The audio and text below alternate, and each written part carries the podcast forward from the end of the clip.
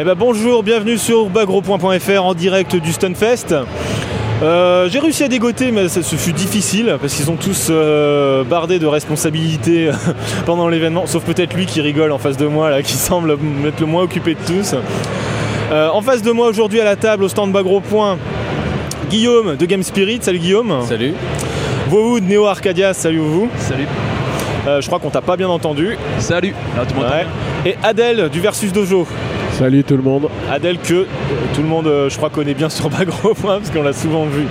Alors, je vous ai réunis tous les trois ce soir parce que euh, pour une fois en France, on a l'occasion d'avoir réuni sur un même événement trois gestionnaires de salles d'arcade. Ce qui est plutôt rare parce que les salles d'arcade, déjà, on les compte sur une main en France.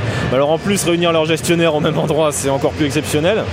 Donc, euh, j'ai envie de parler un petit peu de chacune de vos salles, de qu'est-ce qui a motivé leur création à chacune, de comment vous vivez euh, économiquement, bon, sans vous me dévoiler vos chiffres d'affaires euh, respectifs, comment vous en vivez, si vous en vivez, ou si c'est une activité économique euh, à part de votre vrai travail, etc. Donc voilà, bon, on, va, on va commencer euh, ça. Donc j'ai commencé tout de suite à ma droite avec Guillaume. Alors Guillaume, tu es, tu t'occupes de Game Spirit Tout à fait. euh, à Lyon. Tout à fait. Alors Game Spirit, c'est à la fois une salle d'arcade et aussi un magasin, je crois, c'est ça? Voilà, c'est ex- c'est c'est- c'est exactement ça. En gros, euh, on fait tout ce qui touche aux jeux vidéo dans le sens large du terme. Ouais. C'est-à-dire, on va euh, du jeu NES en passant par la 360 évidemment, jusqu'à l'arcade. D'accord. Et donc absolument tout, même de l'arcade, des cartes, etc. Vous Exactement. Vous vendez des bornes aussi un peu Également. Ok, donc vous êtes euh, ultra poly- polyvalent quoi. Voilà. Et euh, au niveau de la salle, alors comment c'est euh, c'est agencé? C'est dans le magasin? C'est à part? C'est fini? C'est comment? Alors en gros, quand on rentre dans le magasin, d'abord on pénètre dans un magasin et ensuite on arrive dans une salle d'arcade. Enfin, plus ou moins, puisque actuellement évidemment on a moins de, on a moins de bornes que mes très chers collègues. Mais euh, donc en gros, on tourne avec entre 5 et 7 bornes Ah, suivant, euh, suivant ce qu'il faut, Pr- principalement du versus fighting. C'est pas mal, 5 à 7 bornes quand même déjà. C'est honnête, hein, je. Donc versus fighting, donc tout- un peu tout type pour convenir à plusieurs. euh, Bah, beaucoup- surtout du, du Capcom parce qu'on est on- sur Lyon on a beaucoup de joueurs de Capcom et de Street Fighter donc euh, CVS2, euh, Street 2, Street 3-3, euh, ce genre de jeu. D'accord.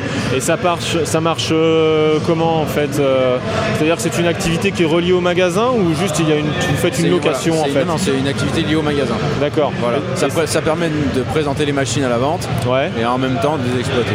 Et en fait, c'est la, la création de la, de la- de la salle est venue, euh, comme tu disais, d'une volonté de faire une démonstration de ce, qui, euh, de ce que vous mettez en vente. Ou à la base, il y avait aussi autre chose. Enfin, ça s'est greffé comment Non, ce- c'était- à la base, l'idée c'était vraiment de faire un magasin de jeux on pouvait tout avoir en fait. Et donc en plus d'avoir une salle d'arcade, ayant bossé euh, pendant plus de deux ans et demi dans une salle, une des dernières salles qu'il y avait à Lyon, il y avait vraiment une communauté. Les bornes étaient mal entretenues, donc il fallait faire, euh, il fallait qu'il y ait quelque chose quoi. Donc euh, je me suis dit, ben pourquoi pas. Pourquoi pas. Et euh, donc ça marche, quoi. C'est cool. T'as des, voilà, les, on a communo- une- les communautés suivent à Lyon. c'est- Voilà, on a, la communauté qui suit, donc euh, H2R qu'on connaît bien, avec qui on bosse pas mal, euh, notre- la communauté du magasin en elle-même, et euh, les habitués, etc. Est-ce que, moi je pose la question parce que dans un magasin, enfin bon, vous faites de tout, donc c'est peut-être un peu plus facile, vous êtes peut-être plus diversifié en termes de public, de Ouais, jeux vidéo. Mais euh, Bah, par exemple, euh, comme on parlait Adèle, vous êtes aussi, euh, vous fonctionnez aussi via un magasin de jeux vidéo. Et j'ai l'impression que parfois c'est pas tout à fait la même, les mêmes personnes qui viennent au magasin et qui viennent à la salle. Enfin, je sais Bah, pas. nous, la différence qu'on peut avoir par rapport à Game Spirit, c'est que nous, on est vraiment dissocié de Square Games, dans le sens où Square Games est une société qui a son, son activité de jeux vidéo pure, Ouais. qui à la base ne s'occupait pas d'arcade. Et euh, nous, on est venu se greffer dedans, mais euh, c'est vraiment. euh, c'est vraiment nous qui tenons l'activité c'est pas une c'est enfin c'est un partenariat qui s'est fait de fil en aiguille par rapport par rapport par rapport au quartier, par rapport à l'historique que je peux avoir vis-à-vis du quartier du jeu vidéo, puisque j'ai travaillé pendant de nombreuses années là-bas. Donc, on va dire que toutes les relations que j'ai pu avoir ont permis de construire ce projet. Mais euh, par rapport à Game Spirit, qui a, qui a vraiment une démarche effectivement plus globale euh, dans ce sens-là, nous on est vraiment dans le côté vraiment euh, salle de jeu arcade. Vraiment. euh, C'est le jeu arcade très branché versus fighting quand même. Exactement, oui. Mais ce que je veux dire, c'est que là où effectivement Game Spirit a vraiment la démarche de vraiment proposer tout sur l'arcade euh, Oui, enfin, la vente, jeux final, vidéo, voilà, jusqu'au bout. Nous, c'est vraiment, euh, nous pour l'instant, on en est vraiment euh, à la structure vraiment de salle de jeu uniquement, qui est vraiment dissociée du, euh, du, du magasin. Donc effectivement, il y a, y a cette différence qui fait que là où peut-être euh, à Game Spirit, il y a vraiment euh, des gens qui viennent pour les deux, nous on a vraiment, pour l'instant, vraiment deux populations. Une qui vient vraiment pour Square Games, qui historiquement faisait que du jeu vidéo, et une autre qui vient pour, le, pour la salle de jeu. D'accord. Alors, troisième cas plus différent, vous, vous. Donc toi, tu es à Toulouse, si je ne Exactement. me trompe pas, près de, près de la gare, si je ne me trompe pas. C'est la rue qui mène à la gare. La rue qui mène à la gare. la Je me souviens, je suis allé une fois à Toulouse, il y avait des péripéticiennes euh, partout. Oui, alors c'est la, la- la rue Bayard, elle a la... Bon, il y a une légende comme quoi ça serait, la, ça serait la rue chaude en fait de Toulouse. Ouais. Euh, C'était vrai dans les années 70, mais ça allait, euh, ça allait beaucoup moins maintenant en fait. Ça allait beaucoup moins. Voilà. Ah parce que pourtant moi j'en ai croisé une, euh, une dame dans cette rue, je me suis demandé si elle était habillée. Oui, bon. parce que t'as as dû aller dans les, dans les petites rues Et- adjacentes. Et tu lui as fait gros point à cette dame Non, non, à l'époque, ma gros point n'existait pas encore, tu vois. Donc, euh, donc j'ai pas osé. Puis il y avait un mec avec des chaînes en or qui la suivait. Je me suis dit, oh, lui, le, gros point, il est vite. Alors, toi, vous, c'est un, si je me souviens bien, c'est quand même un vieux rêve que tu avais en fait de créer une salle d'arcade. Mais alors, contrairement à Game Spirit, qui est un magasin où on va dire le. La, la salle d'arcade est au final la, la dernière démarche, on va dire presque avant la vente de bornes à toi-même et ta borne, on va dire, et le versus dojo qui lui propose beaucoup plus d'activités communautaires séparées de la vente en elle-même.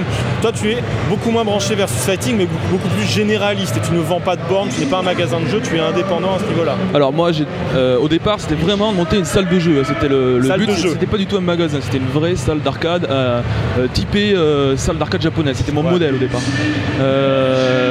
Alors au début, j'avais beaucoup de, de bandes d'arcade, des Astro City, des- ce qu'on appelle des bandes d'arcade génériques, avec Ouais. avec beaucoup de jeux de baston. Parce que c'est en fait, au début, c'est ce qu'il y a de moins cher. Euh, Une, une, une- une bande générique et le jeu qui va dedans. Exactement, ça, ça revient le moins cher. C'est- L'investissement, c'est le moins lourd au départ. Euh, au fur et à mesure du temps, les bénéfices de la salle ont permis d'acheter des machines de plus en plus euh, récentes, de plus en plus grosses. Voilà, donc. euh, Alors, euh, ce que tu veux dire par plus en plus grosse, c'est ce qu'on appelle des machines dédiées. Exactement, c'est des Donc, machines, c'est- des c'est- machines c'est- dédiées. Pour ceux qui connaissent pas bien, c'est toutes les bornes en fait, par exemple avec euh, les guidons de moto, de voitures, ce genre de C'est choses. Time Crisis, c'est Sega Les Rally. pistolets, ce genre de choses. En Voilà. fait, c'est tout ce qui ne se joue pas avec un joystick générique. Quoi. Exactement. En arcade, il faut différencier en fait la borne d'arcade générique qui se joue avec un joystick, où on peut mettre du shoot 'em up ou du jeu de, du jeu de baston, et les bornes dédiées, euh, qui sont vraiment des investissements très très lourds. Et, euh, ça représente par exemple une borne d'arcade dédiée, c'est environ 10 fois plus cher qu'une borne d'arcade générique. 10 fois plus cher. 10 fois plus cher, oui. Ah ouais, donc c'est- de l'ordre de- des 5000 à 10 000 euros. C'est euh, au bas mot, c'est entre 6 000 et 15 000 euros. Voilà, 6 ça 000 et c'est 15 000. c'est des investissements extrêmement lourds. C'est euh, c'est super cher. C'est très très cher. Parce que c'est euh, donc et toi au niveau du public que tu euh, que tu as à la, que tu as à la salle généralement c'est pas apparemment enfin de ce que j'en suivais un petit peu suivi l'évolution de la salle tu fais on va dire à peu près trois quarts de gens de, de t'as un quart de versus fighting d'habitués on va dire et trois quarts de gens qui viennent comme ça en fait Oui, c'est alors plutôt ça c'est à peu près le, c'est le ratio, c'est à peu près ça. C'est 25% de 25 à 30% de- de- d'habitués. ouais et euh, 70% de, de- de gens de passage. Alors moi j'ai la chance d'être sur une rue qui est, qui est passante, qui mène à la gare. Euh, donc je brasse euh, beaucoup de monde. Voilà, mais euh, bon, il y, a- vraiment deux publics. Voilà, et les, publics d'habitués, euh, les publics qui jouent au jeu de baston et au shoot'em up représentent environ 30% de ma clientèle. D'accord. Et alors, question toute bête, parce que bon, alors, ici, c'est un débat global qui, je crois, tous vous a un petit peu mené à créer une salle d'arcade. C'est les tarifs et l'état des salles. Un petit peu, parce que les tarifs ont ont grimpé énormément au fil du temps et euh, les machines ont été de moins en moins euh, entretenues. On parle souvent versus fighting des gens qui jouent à Street Fighter à 3 boutons ou à 4 ou même à 5, enfin ce genre de choses. Et des, des bornes qui fonctionnent mal, les bornes dédiées comme tu disais qui sont mal entretenues. Donc tous un peu, c'est euh, est-ce que c'est un peu le déclin de l'arcade à vous tous qui des années plus tard vous a donné en fait envie de, de vous-même lancer Adèle par exemple?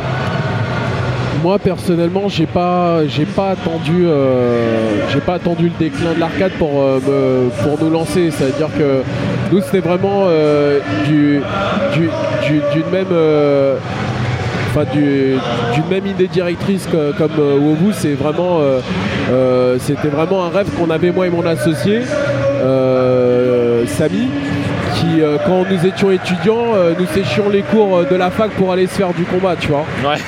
Donc, euh, donc voilà, comme j'ai pu, je pense, le préciser dans certaines de vos interviews, déjà à cette époque-là, quand on était jeune, on voulait faire une salle de jeu. Donc à l'époque, il n'y avait pas de déclin de l'arcade et on avait l'envie de le faire. Ouais, quoi. Donc c'est pas, enfin voilà quoi. Maintenant, ce qui s'est passé, c'est que effectivement, le contexte fait que on arrive au moment où il y a un déclin. Alors peut-être qu'effectivement tout est lié, mais en tout cas, euh, c'est vraiment une idée qu'on avait depuis longtemps, euh, qu'on voulait faire quoi. Et pour rebondir sur ce que tu disais, effectivement, il y a aussi le fait que en tant que vrai passionné d'arcade, euh, vrai joueur dans des conditions arcade perfectes, c'est clair que on ne pouvait pas se contenter de, la situation actuelle où effectivement, pour le peu de- d'endroits où tu as la possibilité d'encore jouer, tu as des machines qui sont vraiment en très mauvais état. euh, donc voilà, euh, il y a aussi le, le fait de vouloir se dire qu'à un moment donné, euh, quand tu veux vraiment faire en sorte que ce soit nickel, ben, au lieu d'attendre que voilà, bah, les autres le fassent, autant le faire soi-même. Et vous, c'est un, Exactement. peu, c'est un peu pareil, vous, vous pour toi? Oui, alors euh, pour rebondir en fait sur sur l'état des machines, on parlait de, de l'état des machines, euh, il faut savoir que les exploitants, euh, ils ont, ils ont subi vraiment une, une grosse crise à la fin des années 2000, donc euh, à, à cause des consoles de jeu principalement. Bah, hein. à cause de la dérivée en fait des, des consoles de jeu aussi puissantes que les bandes d'arcade, c'est un peu Exactement. ça. Oui, en fait c'est ça. Mais les, les exploitants à l'époque n'étaient pas des passionnés, donc euh, ils n'ont pas réussi à suivre en fait le marché. Donc euh, euh, moins d'argent, donc moins d'argent, moins d'argent pour euh, pour rénover les machines. Donc c'est vraiment un, un- un- cercle. C'est pas vicieux. foncièrement de leur faute vraiment, Ouais. mais c'est vraiment un cycle. Ce qu'on peut, peut leur reprocher, c'est de ne pas avoir été euh, passionnés eux-mêmes. Voilà. Donc euh, de ne pas connaître le marché. Oui, parce que ju- juste pour rebondir sur ça, moi ce que je voudrais dire, c'est que effectivement, c'était pas des passionnés et, euh, et il faut voir qu'ils voyaient ça vraiment comme un business. Ouais, quoi. c'est un business. Ça veut comme dire un autre, que ouais. pour eux, que la- que la- même s'ils avaient de la- Enfin, moi, pour ce que j'ai vu sur Paris, même s'ils faisaient beaucoup d'argent, et je peux vous dire que euh, quand, quand j'étais jeune à l'époque, quand j'avais 20 ans, je voyais que les salles tournaient vachement bien sur Paris. Euh, les mecs, en fait, euh, ils s'en foutaient carrément. quoi. Leur but, c'était de rentabiliser euh, la machine à la moelle. Et euh, la machine, tant qu'elle tournait, etc., il n'y avait pas forcément euh, l'envie de. donc, euh, il y avait. Déjà, c'était pas des passionnés donc ils géraient pas le truc, on va dire nickel au niveau des nouveautés, etc. Sauf on va dire vraiment des gros titres, etc.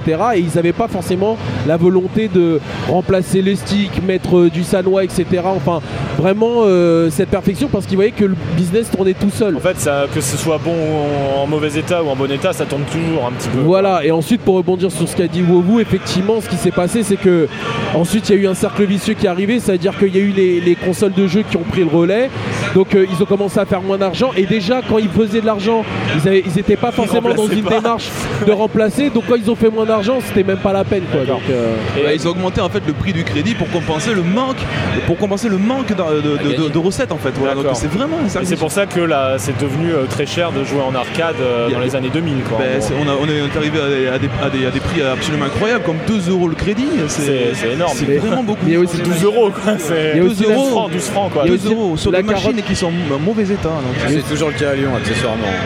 C'est toujours le cas à Lyon, euh, sur la salle qui est au Vieux Lyon, euh, donc le Magic World. Bon, la plupart des bandes sont quand même en bon état, mais euh, je veux dire, à partir du moment où elle l'a reçue, elle la laisse. Parce que madame, évidemment, elle ne bricole pas. elle, euh, c'est euh, c'est- un boulot, quoi. C'est c'est comme elle va à Carrefour, elle fait la caissière, bah là, c'est la même chose, en fait. Les Ouais. gens, ils arrivent, elle encaisse, et puis voilà. Elle va pas s'amuser à bricoler, parce que de toute façon, elle sait pas faire. Euh, elle n'est pas au courant du tarif des marchandises. euh, il y, a un mo- il y a une époque, je passais pour lui demander le prix d'un monnayeur, elle me disait qu'un monnayeur ça coûtait 200 euros quoi. C'est vraiment, elle a, elle a vraiment aucune Non, idée de. Il y a aussi la carotte de l'euro, hein, parce que euh, pas besoin de rappeler que lorsque on est passé à l'euro, au-delà des salles de jeu, il y a eu quand même euh, aussi euh, tout, tout ce qui a augmenté par rapport à l'arrondissement. Euh, le, le fait qu'il y, a- il y a eu l'arrondi des, des tarifs Ouais, et euh, l'arcade euh, a subi la même Oui, chose. ça fait une des, une des activités en fait. C'est- On peut aussi le retrouver dans les, dans les, dans les jeux à gratter par exemple. hein. Ouais, voilà. Maintenant, elle est passée de 10 francs à, à au 2 lieu- euros. au lieu de- parce qu'avant le crédit était à quoi? 5 francs? 5 francs, voilà, et là c'est passé à 1 euro, donc déjà tu te prends euh, Tu prends 1 un franc euro Et oui, mais 50 c'était- euh, en plus. 6 francs 5, 1 franc 1 franc 50 de 50 plus. en plus, voilà. Alors, Et deux fois à 2 euros, donc il y a vraiment plus. et deux Ouais, fois, à l'ancienne, ouais, ça c'était il y a longtemps. ouais. Ouais. 2 euros, je me rappelle de la pièce de 2 euros, de, de 2 francs. oui, voilà, ça c'est. pre- à l'époque, C'était tout au début ça. donc Ouais. ouais, Pour, pour rebondir sur euh, le Magic World, euh, on parle de Magic World, euh, c'est vraiment une salle à l'ancienne, que tu à l'ancienne, c'est-à-dire que c'est des, Exactement. c'est, c'est des machines qui, qui sont placées en fait fait qui sont là pour rapporter de l'argent. C'est un peu comme s'ils plaçaient des, euh, des au casino, quoi. On place une machine, Ouais, il faut que ça. ça rapporte de l'argent. Mais c'est des gens qui connaissent pas du tout les jeux qu'ils placent. Hein. J'ai une question toute bête en fait à vous poser parce que mine de rien on a vu le, le déclin de toutes ces salles avec le temps, avec le comment dire, avec le, le déclin bon, de, de l'arcade arrivé dans les années 2000. Et là, dans en espace de 3-4 ans à peine, il y a eu une, pas une, j'ai pas envie de dire une pléthore, mais un certain nombre de salles d'arcade qui ont ouvert quand même. Donc toi, vous, tu as ouvert il y a un ou deux ans, je crois, deux ans, Euh, Il y a bientôt deux ans. ouais. bientôt deux ans. Versus Dojo, bientôt pareil aussi. Ouais, euh, enfin, nous, on est à un an et demi là. Un an et demi et Game Spirit. Là, on est sur 2 ans et 3-4 mois déjà. Donc voilà, euh, maximum, euh, va dire 2-3 ans. Donc en fait, vous, c'est un petit peu une sorte de. C'est les clients en fait qui passent, euh, qui passent professionnels là. ben, Comme vous disiez, c'est. Alors ça reste quand même très marginal hein, parce qu'il Ouais. faut savoir par exemple à Toulouse, moi je connais bien Toulouse parce que je suis originaire de, de- de cette ville. Ouais. Il y avait une vingtaine de salles de jeu pour une, pour une ville d'environ 400 000 habitants. Il y avait 20 salles de jeu. 20 salles de jeu, c'est-à-dire qu'il y a des salles qui étaient face à face. Donc c'était vraiment incroyable. Euh, à Paris, c'est c'est pareil, il y avait des salles partout.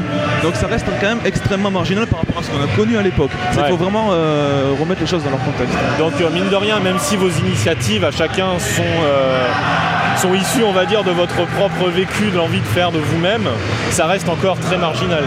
C'est le début. Alors il faut, espérer, début. il faut espérer que euh, d'autres personnes aient, l'envie euh, voilà, par rapport à notre modèle, parce que les, les gens nous, sont- sont, euh, nous, nous regardent par, par, par le forum, etc. Donc euh, euh, ça leur donne envie de monter quelque chose. Voilà, donc euh, par exemple, moi je pense à la salle de Bordeaux. La, la Causeway Bay euh, qui a ouvert à Bordeaux récemment. Oui, c'est vrai, ouais. Voilà, donc il a- bon, euh, Yosh qui tient la salle n'a pas pu être avec nous parce que euh, sa salle vient d'ouvrir, donc c'est très difficile de se, de se libérer, ça vous savez très bien Ah en tant que commerçant. Voilà, donc euh, mais sa salle. euh, Ouais, c'est un peu comme une vraie naissance quoi. Quand t'as un bébé, euh, tu t'es là, tu euh, t'es là, t'es tu t'en occupes directement. Ah, quoi. évidemment. hein. Et euh, c'est après quand, quand, quand tu prends tes marques et je pense que quand il commencera à prendre ses marques et qu'il aura sa clientèle, qu'il pourra euh, prendre plus de temps pour lui quoi. Mais, mais juste pour rebondir euh, par rapport à ce que tu disais, par rapport au fait qu'effectivement il y, y a eu un trou et que là petit à petit il y a un renouveau qui arrive. Je pense, je pense aussi que euh, y, a, il y a aussi euh, une maturité des joueurs. Alors moi je parle plus pour le versus fighting. Ensuite je sais pas si on peut faire cette analyse là pour le, le- le grand public, mais pour le versus fighting je pense qu'il y a quand même une maturité des joueurs parce que euh, à, à l'époque où il y a eu à l'ancienne époque dans les années 80 quand il y avait une pléthore de, de salles, les gens allaient vraiment en tant vraiment que casual jouer aux jeux d'arcade au niveau de divertissement, mais il n'y avait pas toute la maîtrise technique qu'il pouvait y avoir. Je parle vraiment pour le jeu de combat. Ouais. Et, euh, et quand il y a eu l'arrivée des consoles et que le, le fait que les mecs ont eu la possibilité de vraiment squatter à la maison, bah déjà les, les gens commençaient à prendre du niveau, mais ils n'avaient pas encore la maturité et euh, la possibilité de pouvoir rivaliser en arcade. Et, euh, et ce qui s'est passé, c'est que au fur et à mesure des années, et j'ai pu le constater euh, sur Paris par rapport à des initiatives comme le euh, le Bushido, etc., il a commencé à vraiment avoir cette maturité et ce côté semi-professionnel pro des joueurs qui ont commencé à augmenter en termes de niveau et qui n'avaient plus forcément la crainte d'affronter d'autres joueurs au niveau arcade. Et, euh, et- et c'est aussi dans cette démarche-là que nous on est arrivé parce qu'on s'est rendu compte qu'au niveau de la maturité des joueurs, les mecs ils étaient, ils, ils- ils- ils commençaient à en avoir marre du, du- du- du versus fighting à domicile. De ce côté à la maison Et, chez euh, le mec. et- ils avaient ça. suffisamment de niveau pour pouvoir se permettre de se dire voilà moi je vais aller en arcade et je vais défendre ma pièce euh, voilà. Voilà. donc nous c'est par rapport à ça quoi Et Guillaume, il y avait un truc que je voulais savoir aussi. C'est euh, en gros au niveau de. À Lyon, il y a HA2R, comme tu disais. HA2R, c'est né il y a 3 ans à peu près aussi, je crois. Ouais, c'est un peu plus vieux. À peu près ça. ça aussi. Donc euh, tu penses toi aussi que c'est euh, dû aussi à une maturité, à une envie tout d'un coup de peut-être de sortir de la. C'est un peu de sortir de la grotte. euh, Alors, comme ça, parce que le HA2R, je rappelle le principe, c'est un dojo qui est à la fois réel et virtuel, c'est-à-dire Voilà. que les deux ont la même philosophie, les deux sont traités de la même manière. Donc c'est aussi HA2R traite avec beaucoup de maturité au final le versus fighting sur, euh, sur console, enfin sur en jeu vidéo pardon, et en arcade. Donc euh, tu penses toi aussi que c'est dû à une maturité comme ça, le retour du versus fighting en- Alors, je- moi je pense que les joueurs ils ont grandi en fait tout simplement. C'est-à-dire dans les années 80-90 c'était des gosses, euh, ils voyaient les bornes, c'était peut-être pas forcément accessible pour tout le monde euh, justement à cause de la hausse des prix etc. Euh, maintenant qu'ils sont adultes, ben, ils se disent que ben voilà, euh, avec les prix maintenant avec les vendeurs de bornes, etc. C'est possible maintenant d'arriver à créer des événements avec plein de bornes comme aujourd'hui, par exemple. Ouais. Donc, je pense que c'est déjà un, un marché euh, au niveau du pour le public en tout cas qui est beaucoup plus accessible. Après, euh, Il y a le, peut-être- il y a le- le vrai renouveau de l'arcade. Bon après voilà, je je sais pas si, si c'est euh, comment dire. Je sais pas si franchement il y aura vraiment un grand retour comme dans les années 80 où, euh, où les mecs, comme mon, mon ancien patron, euh, il finissait des mois avec euh, des, des milliers d'euros en caisse, etc. Enfin, l'équivalent en francs évidemment. Ouais. Ça nous fait tous rêver ça. Ah, ça fait bien, rêver. bien sûr. Mais euh, je sais pas si ça arrivera parce que on est dans une conjoncture actuelle où euh, bon, on va dire qu'on dit toujours la même chose, mais euh, mal- malgré tout, l'euro euh, c'est un pouvoir d'achat relativement naze comparé à ce qu'on avait avant. C'est- faut être clair et net. Et euh, est-ce que, euh, est-ce que nous tous, euh, que ce soit le Versus Dojo, Neo Arcadia ou nous, ou les autres qui veulent créer ou qui sont créés comme Buzz Webet, est-ce que dans, dans 10 ans on sera encore là et est-ce que les passionnés suivront? Est-ce que les nouvelles générations suivront les passionnés Alors, actuels?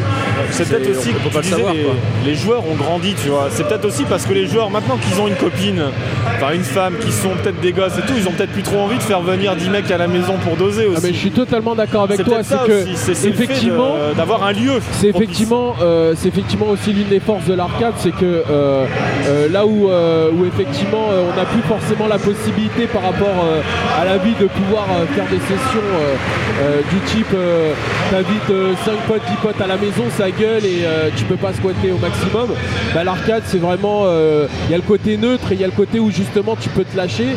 Et sinon je rebondis effectivement, Gui- Guillaume pose bien le problème, c'est car effectivement là on est, on est dans une phase où effectivement il y a un renouveau, mais ensuite c'est comment trouver le moyen de faire perdurer l'arcade et effectivement l'arcade a, sa force mais a aussi sa faiblesse de dire que c'est pas forcément le, le- le- le- Le le- loisir le milieu qui un. permet forcément de pouvoir euh, euh, tenir euh, à, à long terme puisque voilà t'as pas 10 000 nouveautés euh, t'as- enfin voilà quoi donc, euh, Et ça donc- sort rapidement sur console. hein, je Ou alors, sort- ça ou sort- alors il faut vraiment du dédié comme tu fais toi. Alors, euh, moi Ouais, je pense on, on va juste rester sur, les, sur le versus fighting pour l'instant. ouais. Euh, moi je serais un peu plus nuancé en fait euh, par rapport à ce qui se dit. Euh, bon, alors, en 2000, 2001, je sais plus quand c'était exactement, il y a eu la console League, je sais pas si vous vous souvenez. Ouais. Euh, voilà, donc il y a déjà eu en fait des- ah, bien avant nous, euh, parce qu'on peut pas euh, se, se donner comme ça des, euh, tout, tout le mérite. Euh, bien avant nous, il y a eu Console League qui a essayé justement de rassembler des joueurs. La GNUS aussi, c'est ancien. Euh, voilà. Euh, bon. C'est à l'époque de la Dreamcast, etc. Je trouve que moi, pour moi, là- où les joueurs pouvaient vraiment se rencontrer, c'était à cette époque-là. C'était en- peut-être en 2002-2003. Maintenant, euh, il y, a- il y a ce qu'on appelle le Xbox Live, euh, qui nous concurrence quand même énormément. Je sais pas ce que vous en pensez, Non, mais euh, voilà. Alors depuis depuis 2-3 ans, les, les joueurs, ont- bon, le français il est un peu casanier, donc il aime bien rester chez lui. Et euh, Ça, je le constate tous les jours parce que tous les jeux qui n'ont pas de mode online, maintenant, on entend dire une seule chose ouais, mais ton jeu, soit il est sur PS2, soit il n'y a pas de mode online. T'as envie Ouais. de dire, bon, c'est pas forcément le, le ce qui fait critère qui en jeu. fait un bon jeu, quoi. Voilà, donc quand on voit, le- par exemple, il y a sur Toulouse, euh, euh, le- le- il y a beaucoup de joueurs de Super Street Fighter 4 euh, de- qui, qui jouent bien et qui n'ont pas le, le- le désir de venir à la salle, qui est pourtant à, à- à 10 minutes de chez eux, parce que le live euh, leur satisfait. euh, voilà, c'est, c'est- pourtant, il y a, c'est, vraiment pas les sensations de, de- de l'arcade. hein, C'est vraiment, euh, une fois qu'on a goûté vraiment à- à- à- au fait de se retrouver comme ça entre fans, euh, le, le live est un peu fadasse à côté, mais il faut quand même avoir goûté à l'arcade. Mais comme Justement, je vais peut-être poser une question qui, va peut-être sembler bête, mais à l'heure de, tout ce qui est technologie HD, où on a la possibilité de voir quasiment du cinéma à la maison, parce qu'on a euh, éventuellement rétroprojecteur, parce qu'on a un super grand écran plat, etc. Il y a quand même des gens qui continuent à aller au cinéma et à vouloir profiter en fait de ce moment de, où on va, on va éventuellement regarder quelque chose ensemble, de pouvoir en discuter. Peut-être que la différence entre la, la console de jeu, même avec le mode online, ne peut pas remplacer l'arcade dans, dans le sens où, où il y a quelque chose d'énorme en fait, dans, fait- dans le fait de pouvoir se retrouver. Est-ce que C'est ça, c'est pas ça. une force de l'arcade du coup qui, qui- qui va perdurer? C'est sa force principale, c'est-à-dire c'est de rencontrer des gens euh, en chair et en os. Voilà, c'est vraiment ça qui fait la différence. Voilà, c'est de pouvoir échanger avec de vraies personnes, euh, de pouvoir enchaîner les matchs, de pouvoir se, se, se vanner en, en- en live, en, vrai, quoi, pas sur le, pas sur le live. C'est vraiment quelque chose de. Parce que les messages sur le live, ouais, gros noob, enculé. Euh, là, ça, ça passe, C'est- ça passe, de euh, force un peu ça, quand même. ça passe beaucoup moins bien en fait en vrai. hein. D'ailleurs, c'est. ouais. Mais d'ailleurs, je constate un truc que tu disais, euh, Adèle, tout à l'heure, c'est qu'au niveau des, des sensations et de la véracité du jeu, la plupart des joueurs en fait en Europe généralement ne connaissent pas la version arcade de leur jeu. Et je l'ai constaté il y a peu de temps parce qu'étant un joueur de Guilty Gear en fait le- les seuls joueurs en Europe qui peuvent jouer à Guilty Gear arcade grâce à vous Versus Dojo c'est les joueurs français. Et donc on a eu un tournoi, le plus gros tournoi européen, et euh, les Français ont dit il n'y a pas moyen qu'on joue sur telle version du jeu, la version américaine, les timings sont foireux, mais les autres ont dit oui mais on va pas jouer sur la version japonaise parce qu'il y a tel coup qui manque ou tel enchaînement qui ne fonctionne pas. Ça s'est retrouvé à avoir un espèce de micmac européen de euh, bah, quand on va en tel pays euh, ce sera telle version, quand on va en tel pays ce sera cette version là. Et au final on constate un truc, c'est que les gens, avant d'avoir joué un petit peu longuement à une version arcade, bah, en fait pensent avoir la version arcade dans leur console. Bien sûr. Et au-delà du côté, bon, on a le stick sur les genoux et tout, parce qu'un bon H-Rap, mine de rien, ça donne quand même aussi de bonnes sensations. Pas comparable, hein, on est d'accord. Rien que l'écran devant la gueule, ça fait, du, ça fait quelque chose. Mais le problème aussi, c'est peut-être de faire comprendre aux gens, en tout cas pour le versus fighting, et après, bon, pareil pour les bandes dédiées, c'est-à-dire tu joues à House of the Dead avec ton pistolet dans la, dans la maison, c'est pas pareil. Euh, qu'en fait, ils ne connaissent pas les jeux qu'ils croient euh, jouer à la. alors qu'ils croient jouer à la, version la plus parfaite. Bah, ouais, c'est euh, effectivement. Euh, donc c'est clair que l'arcade a, cette force-là où euh, effectivement il n'y a pas de, a pas de chichi quoi. A pas de, on joue sur telle ou telle version. C'est la version originelle de- du, du jeu. Donc euh, c'est comme, euh, c'est comme quand tu vois un film et que tu vois son remake. Tu vois ce que je veux dire Euh, tu, il y, a- il y a des subtilités que peut-être tu comprends pas dans le remake parce que euh, ils ont essayé d'arranger le truc.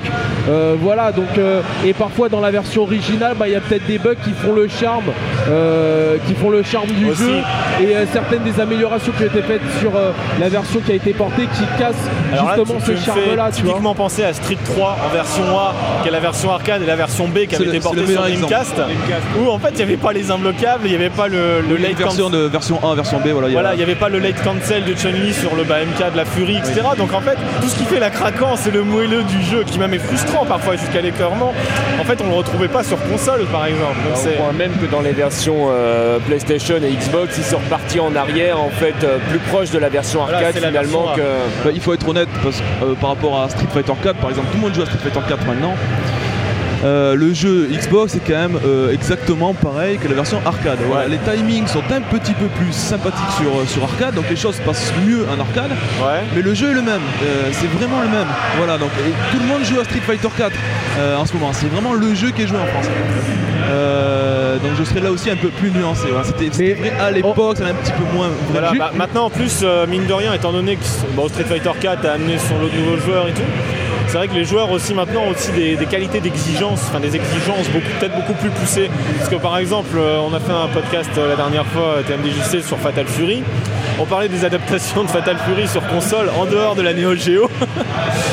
Et euh, on a bien ri quoi, je veux dire, c'était euh, à l'époque on s'en foutait, c'était allez hop, ah, Fatal Fury sur euh, NES, Super NES ou autre, bon c'était buggé, c'était à mort, etc. Mais je pense que, euh, pour te couper, euh, je m'excuse, mais je pense que maintenant c'est différent en fait. Euh, au niveau de tout, ce- dans l'univers du jeu vidéo en général, euh, bah, si déjà, déjà si on regarde bien sur la France, si on par- pour parler juste des magasins qui distribuent, donc qui font de la pub, qui présentent des nouveautés, etc.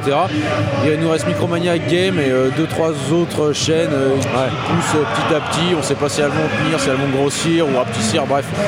Mais malheureusement, ce qui nous est montré en rayon, et je pense que le problème vient de là aussi, c'est que, enfin voilà, tu vas à Micromania, t'as des princesses Léa de partout, quoi. Je suis sûr, euh, je suis sûr où, où vous, il met un princesse Léa dans, dans- dans sa salle, je suis sûr ça cartonne, quoi. Les gamines, elles viennent, elles jouent. Tu te rappelles de l'accessoire Wii où tu mets la main dans le cul du cheval euh, comme ça, non? Tu, tu vois pas? Non, je vois pas, tu mais vois ça- pas quelle bande dédiée c'est. m'intéresse si tu me donneras le nom du jeu. Mais euh, alors moi j'ai une autre question peut-être euh, vu que tous vous connaissez un peu le verse fighting et après je vais revenir à toi vous pour la clientèle un peu plus casual.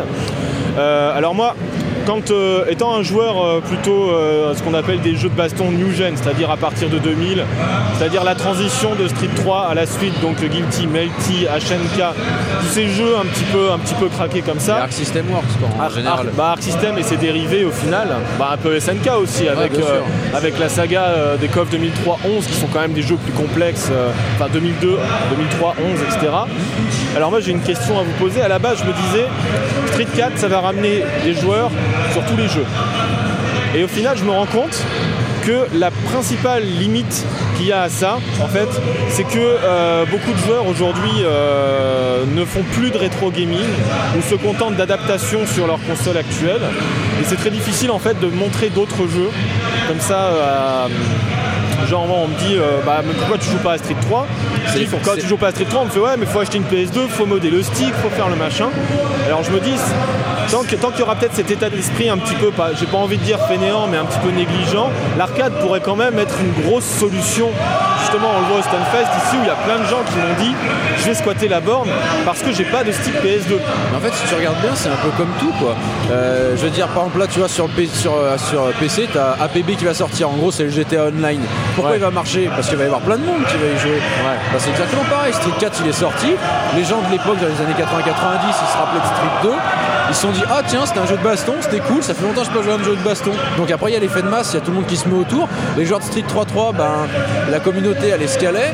Bon, c'est- sûrement un des jeux les plus joués encore actuellement. Le, le jeu a 10 ans quand même. Voilà, le jeu a quand même 10 ans. Mais euh, même, même si- 11. voilà. 11 ans, excuse-moi. Mais, euh, mais malheureusement, bah, la communauté elle est quand même nettement moins grande.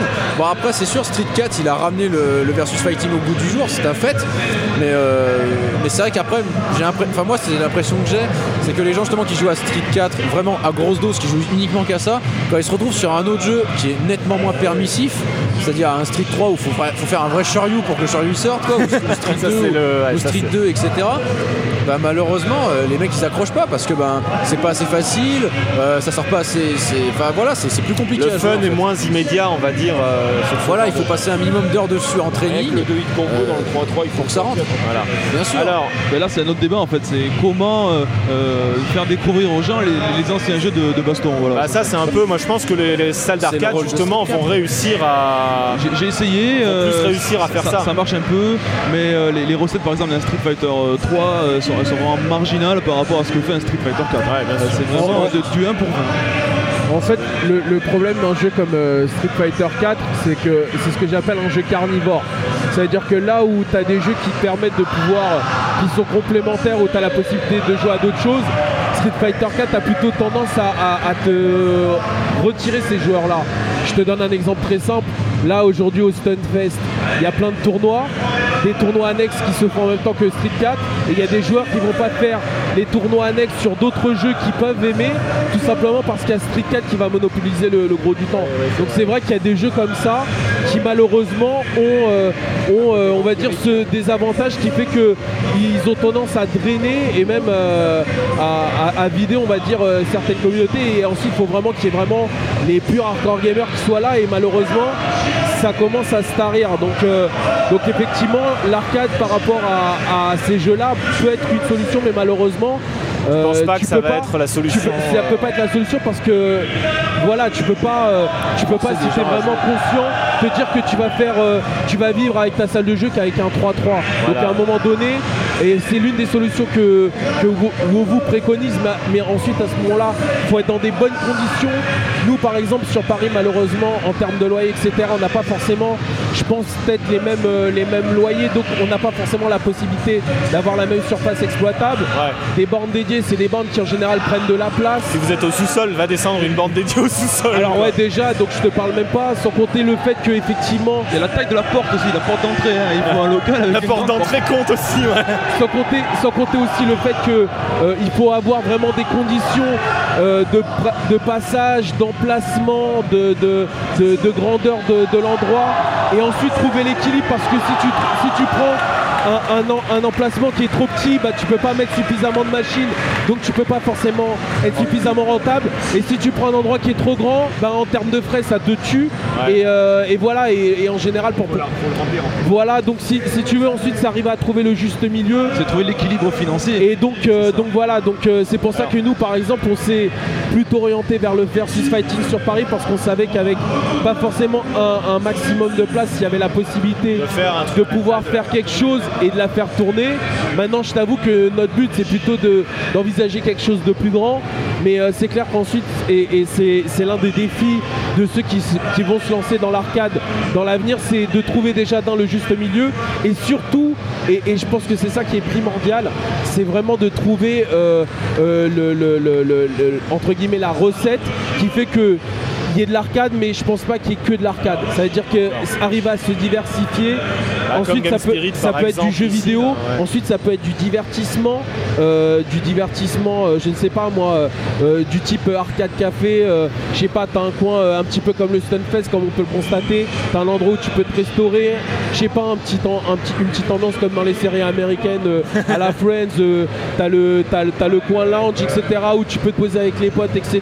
Mais tout Et ça, tout ça s'étudie en fait. hein. Ça s'appelle une étude- Ouais. ça s'appelle tout simplement une étude de marché. Étude de marché. Voilà. Euh, alors le, le premier qui arrivera à monter une salle de jeu très bien conçue, bien placée dans Paris, avec un loyer correct, il aura gagné. Euh, Ouais, avec- ça, voilà, c'est sûr. Ça. C'est sûr. Voilà. Alors c'est un très gros, un très gros, euh, C'est très équilibriste Oui, mais un- un- le problème, c'est qu'il y a un investissement extrêmement lourd, parce qu'on a plusieurs centaines de milliers d'euros. Voilà, c'est ça qu'il faut sortir pour euh, faire une salle de, de qualité à Paris. Ouais. Ça marcherait, mais l'investissement de départ est très très lourd. Et encore, euh, les centaines de milliers d'euros, c'est même pas euh, les travaux, c'est même pas le matériel. C'est la location C'est même pas c'est c'est le même- droit au bail, c'est même c'est-à-dire pas le la- droit d'entrée. c'est même pas la location, c'est le fait d'avoir le droit de louer en fait. Tu payes la- le droit de le louer. Par exemple, nous euh, sur Lyon, en moyenne, on va dire une rue côté, c'est minimum. euh, bon, je pense que Paris, c'est- ça doit être dans les mêmes styles, peut-être même un peu plus élevé. C'est euh, c'est- quasiment le million d'euros quoi. Faut sortir entre 600 et 800 000 euros. pour les très. Pour, pour avoir une surface à, à convenable, pour avoir un 100 mètres carrés sur Lyon, sur une grande ville, faut que je, faudrait que je sorte 800 000 euros quoi. Ah ouais, comme ça quoi. Et après, j'ai 13 000 euros de loyer tous les mois. Enfin voilà, faut. Ça faut- c'est pour une, c'est pour salle d'arcade extrêmement bien placée, voilà. Voilà. Et Voilà. sans parler de- du, du matériel à acheter, il y aurait au bas mot pour 100 000 euros de matériel. hein. D'accord. Bah, facile, c'est- entre les C'est un investissement un absolument investissement monstrueux. quoi. extrêmement lourd. Alors avec cet argent-là, on peut faire des, on peut faire des. l'auto avant quoi. Non, non, il n'y a pas besoin Ah, de gagner loto, mais il faut, il faut trouver des, investi- des investisseurs, de, ce genre de choses. Euh, mais le problème, c'est que l'investissement est très lourd et le, le retour sur l'investissement est, est relativement long. faible. Voilà. Donc il y a- il d'autres activités euh, qui coûtent moins cher et qui rapportent plus. Ouais, c'est la raison vraiment- pour laquelle. En fait, il faut être passionné pour le Il faire. faut être passionné, c'est vraiment un truc de passionné. Voilà, Alors qu'avec- pour le- la- le- pour Alors- quelqu'un qui a, qui a 800 000 euros à mettre, il va, il va pas les mettre peut-être dans une salle de jeu, il va les mettre dans un kebab géant où ça rapportera fois kebab. Ah, il, va, ça. il va ouvrir un KFC par exemple. et Voilà, c'est ça, ou une franchise ou un truc. C'est exactement Alors, ça. juste une dernière chose sur euh, avant qu'on revienne, moi je voudrais reparler de ta salle, vous. Euh, je voudrais reparler de, ton euh, 75% de casual, comme ça. Euh, alors moi ça me paraît énorme.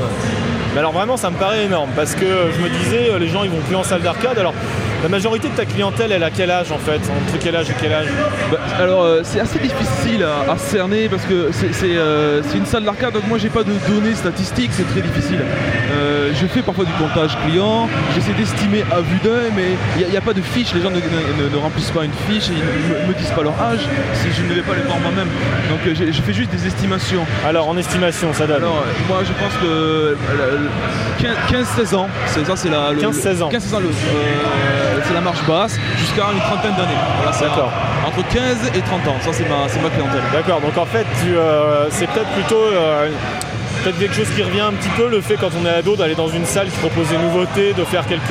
Oui, mais en fait, les, les, parties. les- les- les gamins de 15-16 ans, ils, ils aiment beaucoup les machines. Quand ils voient une bande Terminator qui est, qui est toute neuve, ils, ils- ils adorent. Il y a un gros flingue, il y a- il y a- il y a- ils adorent ça. Mais ils n'ont pas forcément de, de- beaucoup de sous. Des milliers d'euros aussi Voilà, c'est ça. Donc les, les gens qui mettent les, vraiment les, qui- les gens qui me rapportent de l'argent, c'est plus les gens qui ont déjà un travail, qui sont fans de, fans de jeux vidéo. C'est plus 25, 25 ans, 25 ans. D'accord.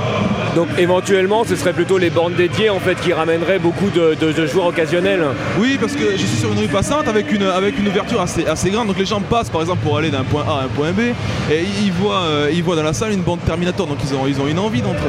Voilà, au, dé- au départ, moi dans ma salle, j'avais, euh, j'avais mis à l'entrée juste des bornes, des bornes génériques. Voilà, avec des, des, des- des Street Fighter, etc. Donc les, les- les gens, ça les intéressait pas. Ils passaient, ils s'arrêtaient pas. Donc c'était, j'ai vite changé de, euh, j'ai vite modifié en fait la, la, la- la physionomie de la salle et j'ai mis euh, plus en avant les machines, les machines machines dédiées comme le DDR euh, bien, bien en évidence à la vitrine. Donc les gens aient envie d'entrer, euh, la curiosité de, de- rentrer dans la salle. D'accord. Bon, Le DDR, c'est l'attire client. c'est la tire client. Surtout si, quand il y a des filles qui jouent vitrine, Surtout la- l'avantage des jeux comme, euh, comme DDR, c'est que c'est des jeux euh, instinctifs. C'est le même principe que la Wii. C'est-à-dire que ouais. la Wii, en fait, ou même la DS, a- attire un nouveau public tout simplement parce qu'ils ont réétudié le gameplay de certains jeux pour que ce soit vraiment accessible. Et la force des bornes dédiées, c'est que tu peux venir, tu n'es pas forcément euh, euh, le pro euh, gamer, etc. T'as pas besoin de maîtriser des commandes listes, etc. C'est très, c'est très instinctif. En fait, c'est très arcade. C'est tout ce que c'est comme on disait. C'est enfin le. Pas, pas- je parle pas du versus fighting, mais, Mais une arcade bonne, dans le sens où si t'es nouveau, tu t'amuseras forcément, et si t'es expert, tu t'amuseras C'est- aussi. C'est pas que c'est forcément très arcade, mais c'est simplement le fait que, pour rebondir sur ce qu'on disait tout à l'heure par rapport euh, à l'intérêt de l'arcade, etc., c'est un argument que j'ai sorti lorsqu'on a créé la société, euh, lorsque j'ai dû démarcher des banques, etc., c'est qu'à un moment donné, c'est comme le foot, tu vois. Tu as soit la possibilité d'avoir Canal chez toi et tu as le multiplex et tu regardes tous les matchs, donc Ouais. c'est sympa, tu es chez toi, tu es sur ton canapé, tu regardes tous les matchs, beau, c'est marrant, etc. Mais et tu as la possibilité d'aller au stade avec des potes et de te faire une ambiance, tu vois ce que je veux dire C'est exactement et, euh, ça. et voilà, et, et l'arcade, euh, il y, a, il y a- il y a- il y a cette ambiance-là. Il y a soit la possibilité, tu te fais des sessions à la maison sur le live, et effectivement, bah, tu joues à distance, tu as peut-être tous les adversaires du monde, mais euh, voilà, euh, t'es- t'es le seul spectateur de ta victoire et t'as personne pour kiffer. Ou soit tu vas en salle de jeu, tu te fais charrier par, des- par tes potes, etc. et tout, et il y a ce côté convivial. Donc c'est vraiment l'une des très grosses forces de, de l'arcade, et c'est peut-être là où euh, l'arcade trouvera son salut. C'est par rapport à l'ambiance que, qu'elle génère. Et là où je peux avoir confiance, c'est quand je vois des événements comme le Stunfest ou euh, d'autres événements qui s'organisent, où justement les gens ont, ont besoin de, ce- de cette sensation de se réunir pour avoir, de- pour avoir le, le sentiment d'avoir vécu quelque chose de grand, tu vois. Là, par exemple, derrière nous, il y, a la- il y a, il y a les finales euh, de CBS2, qui est un ancien jeu, euh, un, un ancien jeu qui était dosé. Il y a 10 Neuf ans. Tu vois ce que je veux dire on se rappellera Et- et- toujours d'un match gagné sur un énorme écran plutôt qu'un match gagné contre un gros joueur chez soi. Voilà, c'est c'est Ouais, vraiment. c'est- c'est ça, et moi je voudrais, je voudrais rebondir sur ce que tu disais et vraiment inciter euh, toutes les personnes qui nous écoutent, qui n'ont jamais eu l'occasion d'aller dans une salle d'arcade ou de participer à un événement comme le Stunfest, c'est, ça n'a rien à voir. Il faut vraiment faire la démarche de, de- de le faire, faites-le parce que c'est extraordinaire. Il y, a, il y a une telle différence. En plus, on a le, le plaisir de pouvoir y aller avec des potes, donc des gens qu'on connaît, mais l'ambiance est complètement différente. Être dans son salon, même à 4, 5, euh, c'est toujours différent en fait que d'être dans une salle d'arcade ou, euh, ou dans un événement comme le Stunfest. En, en plus, l'arcade, la force de l'arcade, c'est qu'il y a un rituel. Il y a le rituel a de t'arrives, tu scrutes, tu zones, tu vois, tu vois, c'est comme dans le Far West, tu vois ce que je veux dire. Qu'est- Qu'est-ce que je vais affronter d'accord, les autres, tu prépares tes armes. ça, en plus on, on Tu- paye, on paye la partie donc on n'a pas envie de perdre la pièce. Du coup on joue mieux. C'est- comme ça que d'ailleurs Le les japonais sont très Le pire forts. étant que ça crée un truc malsain. Enfin, moi je trouve ça malsain, c'est les money match. Maintenant, les gens ils parient des sommes monstrueuses. Alors, ça- ça, euh, Ça, ensuite, c'est les, c'est les petits. Ça, ça euh, les regarde en fait parce qu'il faut Ouais, savoir qu'en France, regarde. c'est illégal. Les paris sont et le illégaux. pire, et le pire, et le pire, On veut pas savoir. moi d'après les infos que j'ai eues, je sais qu'il y a, y y un site qui existe qui maintenant Maintenant, oui, qui fait, fait- des paris sur, les, des gros matchs, de gros événements. alors, Donc c'est peut-être même une des évolutions de, de l'arcade ou du versus Oui, alors il fighting. faut, euh, il faut nuancer parce qu'en France, faut, euh, c'est, euh, le- ce genre de paris sont illégaux. hein, donc euh, pour l'instant, on n'en est pas du tout là. hein. Il faudrait qu'il y ait un changement en fait de, de- de la législation à ce niveau-là. Moi, je pense que au, au niveau de, de la, de la plébiscité de la, de la chose, le jour euh, où euh, en France, bon, ça, ça m'étonnerait qu'on y arrive un jour, mais le jour où en France, euh, les jeux de fight ou les jeux tout court, ils seront plébiscités comme les StarCraft en Corée. Ouais, enfin, Starcraft, Je pense ça crée que- des problèmes parce que là il y a eu des gros problèmes Ouais, de, sûr. Justement. Mais je veux dire, euh, euh, au, niveau, au niveau de ce jeu-là, par exemple, il y a- ça a créé des jobs, ça a créé qu'il y a plus une communauté, il y a des chaînes de télé là-dessus, ça a donné du travail aux gens, c'est devenu plus qu'une- plus qu'un jeu et une passion, c'est devenu vraiment un, un- un business à part entière, quoi, qui fait vivre des gens. Alors le jour où les gens, ils auront compris qu'en France, un jeu vidéo, c'est pas spécialement pour les ados boutonneux, mais que c'est aussi pour, euh, pour des grandes personnes, qu'il y a, il y a du travail derrière, parce que mine de rien, ben, s'entraîner euh, sur un jeu de baston, il faut quand même des années pour arriver à bien maîtrisé. La preuve, on regarde euh, Tokido qui est venu ici, euh, le mec il a bourré tout le monde sur quasiment tous les jeux. Donc je veux dire, voilà, il y y a vraiment un, tra- un travail à faire. Ce que je voulais dire par les money match, en fait, c'est que le, généralement, l'argument qu'il y a quand tu fais un money match, c'est de mettre un enjeu dans le match. Et au final, l'enjeu quand tu joues en arcade, c'est la caisse. Tout simplement, tu défends Oui, ta c'est- là où l'arcade, C'est ça que je voulais là où l'arcade a quand même ce côté sens, c'est que l'enjeu il est pas, il est pas énorme. Et euh, Ça reste et, un jeu. et- et il y a- et- et pour rebondir sur ce que vous disiez par rapport tout à l'heure, par rapport euh, à, euh, à H2R, etc. C'est qu'ensuite il y a des valeurs, c'est-à-dire que l'arcade c'est plus pour le principe, c'est plus pour pour le jeu, c'est-à-dire que c'est plus pour si tu veux pour le combat, il y a vraiment il y a vraiment des valeurs, tu vois. Ouais. Montrer que tu es plus fort sur les sur euh, sur euh, dans, dans, dans, dans, dans, dans- dans un rituel de, de, de combat, tu vois, il y a vraiment il y a vraiment euh, voilà, il y a du respect, etc. Ensuite, il peut y avoir effectivement des déviances, mais voilà, le il y a quand même ce il y a quand même des belles valeurs quoi au niveau du euh, du, du, du combat quoi. Après, on, on peut parler de la reconnaissance par rapport au, au grand public. Je pense que ça viendra. Le, le- le jeu vidéo est un média quand même très jeune. On parle beaucoup plus maintenant, mais même les, déjà les, les jeux vidéo, les sites de jeux vidéo généralistes parlent maintenant de compétition, de jeux de baston, Oui, ça vient, ça vient. Il faut donner le temps. on a, Ça on a même qui sont venus faire ici des, euh, des documentaires. Ouais, on a euh, croisé euh, Virgile du jeu vidéo FR. euh, que Pixel Love va sortir euh, une biographie sur, euh, sur euh, un joueur japonais. Donc, enfin, même en France, on commence à, on commence à voir des choses arriver dans, de, de cet ordre-là. Ça rentre doucement. ouais. Ça prend son temps en France. C'est un média jeune, c'est comme le cinéma dans les années 30, c'est- c'est- c'était ça- pas reconnu à sa juste valeur, il a fallu attendre les- après la guerre quoi, pour que ce soit reconnu. C'est comme le jeu vidéo, vraiment, je pense, hein, c'est mon avis, il faut, il faut laisser le temps. Moi, ju- ju- ouais. juste pour terminer, euh, alors effectivement, bon, il y a, il y a- y a tout, il y a tout ce côté-là. Bon, ensuite, euh, je pense quand même qu'au-delà de ça, ça veut dire ensuite il y aura tout, tout euh, pas toutes les dérives, mais il y aura vraiment euh, le, le surplus euh, qu'il peut y avoir, ensuite biographie, etc. Euh, ensuite, euh, voilà. euh, Enfin, moi, je pense, c'est comme la plupart des, des gens qui, je pense, sont autour de cette table. je pense qu'on fait pas ça pour avoir sa biographie ou son nom dans l'histoire. On fait ça plus par passion. S'il y a moyen d'en vivre, tant mieux. Voilà, ensuite il y aura toujours les excès, de, etc.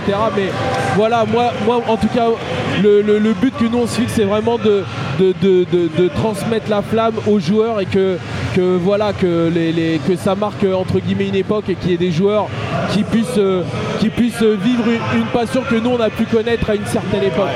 Voilà, c'est plutôt transmettre, voilà. Il, Moi- il faut, il faut, c'est à nous de toute façon de, de, de, de- de faire, vivre, de faire vivre cette flamme. C'est, c'est pas, il y a- c'est, c'est les joueurs qui vont faire vivre cette flamme. Donc euh, il faut qu'il y en ait euh, qui se, je veux pas dire qui se sacrifient, mais qui prennent sur soi, voilà, qui pour. Alors on fait pareil Bon, un peu sur pas- un gros point, on fait des podcasts comme ça, tranquille aussi, c'est le même truc. Chacun de notre, à notre niveau, on va dire. Moi, c'est moins, il y a moins, d'a- il y a moins d'investissement que vous, vous quand même. c'est, euh, Bon. c'est pas pareil. bah, je crois que sur ces belles paroles euh, pleines de passion, on va s'arrêter là et on va enfin regarder la finale de CBS2 qui se déroule depuis environ 20 minutes dans notre dos et on est trop dégoûtés. Eh ben, merci tous les trois d'avoir participé, c'était très plaisant. Merci à vous. Donc on se voit bah, bien toujours sur le Stunfest. Alors je rappelle Game Spirit à Lyon, dans le magasin Game Spirit, la salle. Néo Arcadia à Toulouse, dans la rue qui mène à la gare, La rue Bayard. la rue Bayard. Et enfin le Versus Dojo à Paris. C'est euh, Magasin Square Games. magasin Square Games, boulevard Voltaire, premier magasin à gauche. Bah, merci tous les trois. Merci. Et puis Merci. bah, on se revoit bientôt, euh, je l'espère. Salut, salut. tmjc.com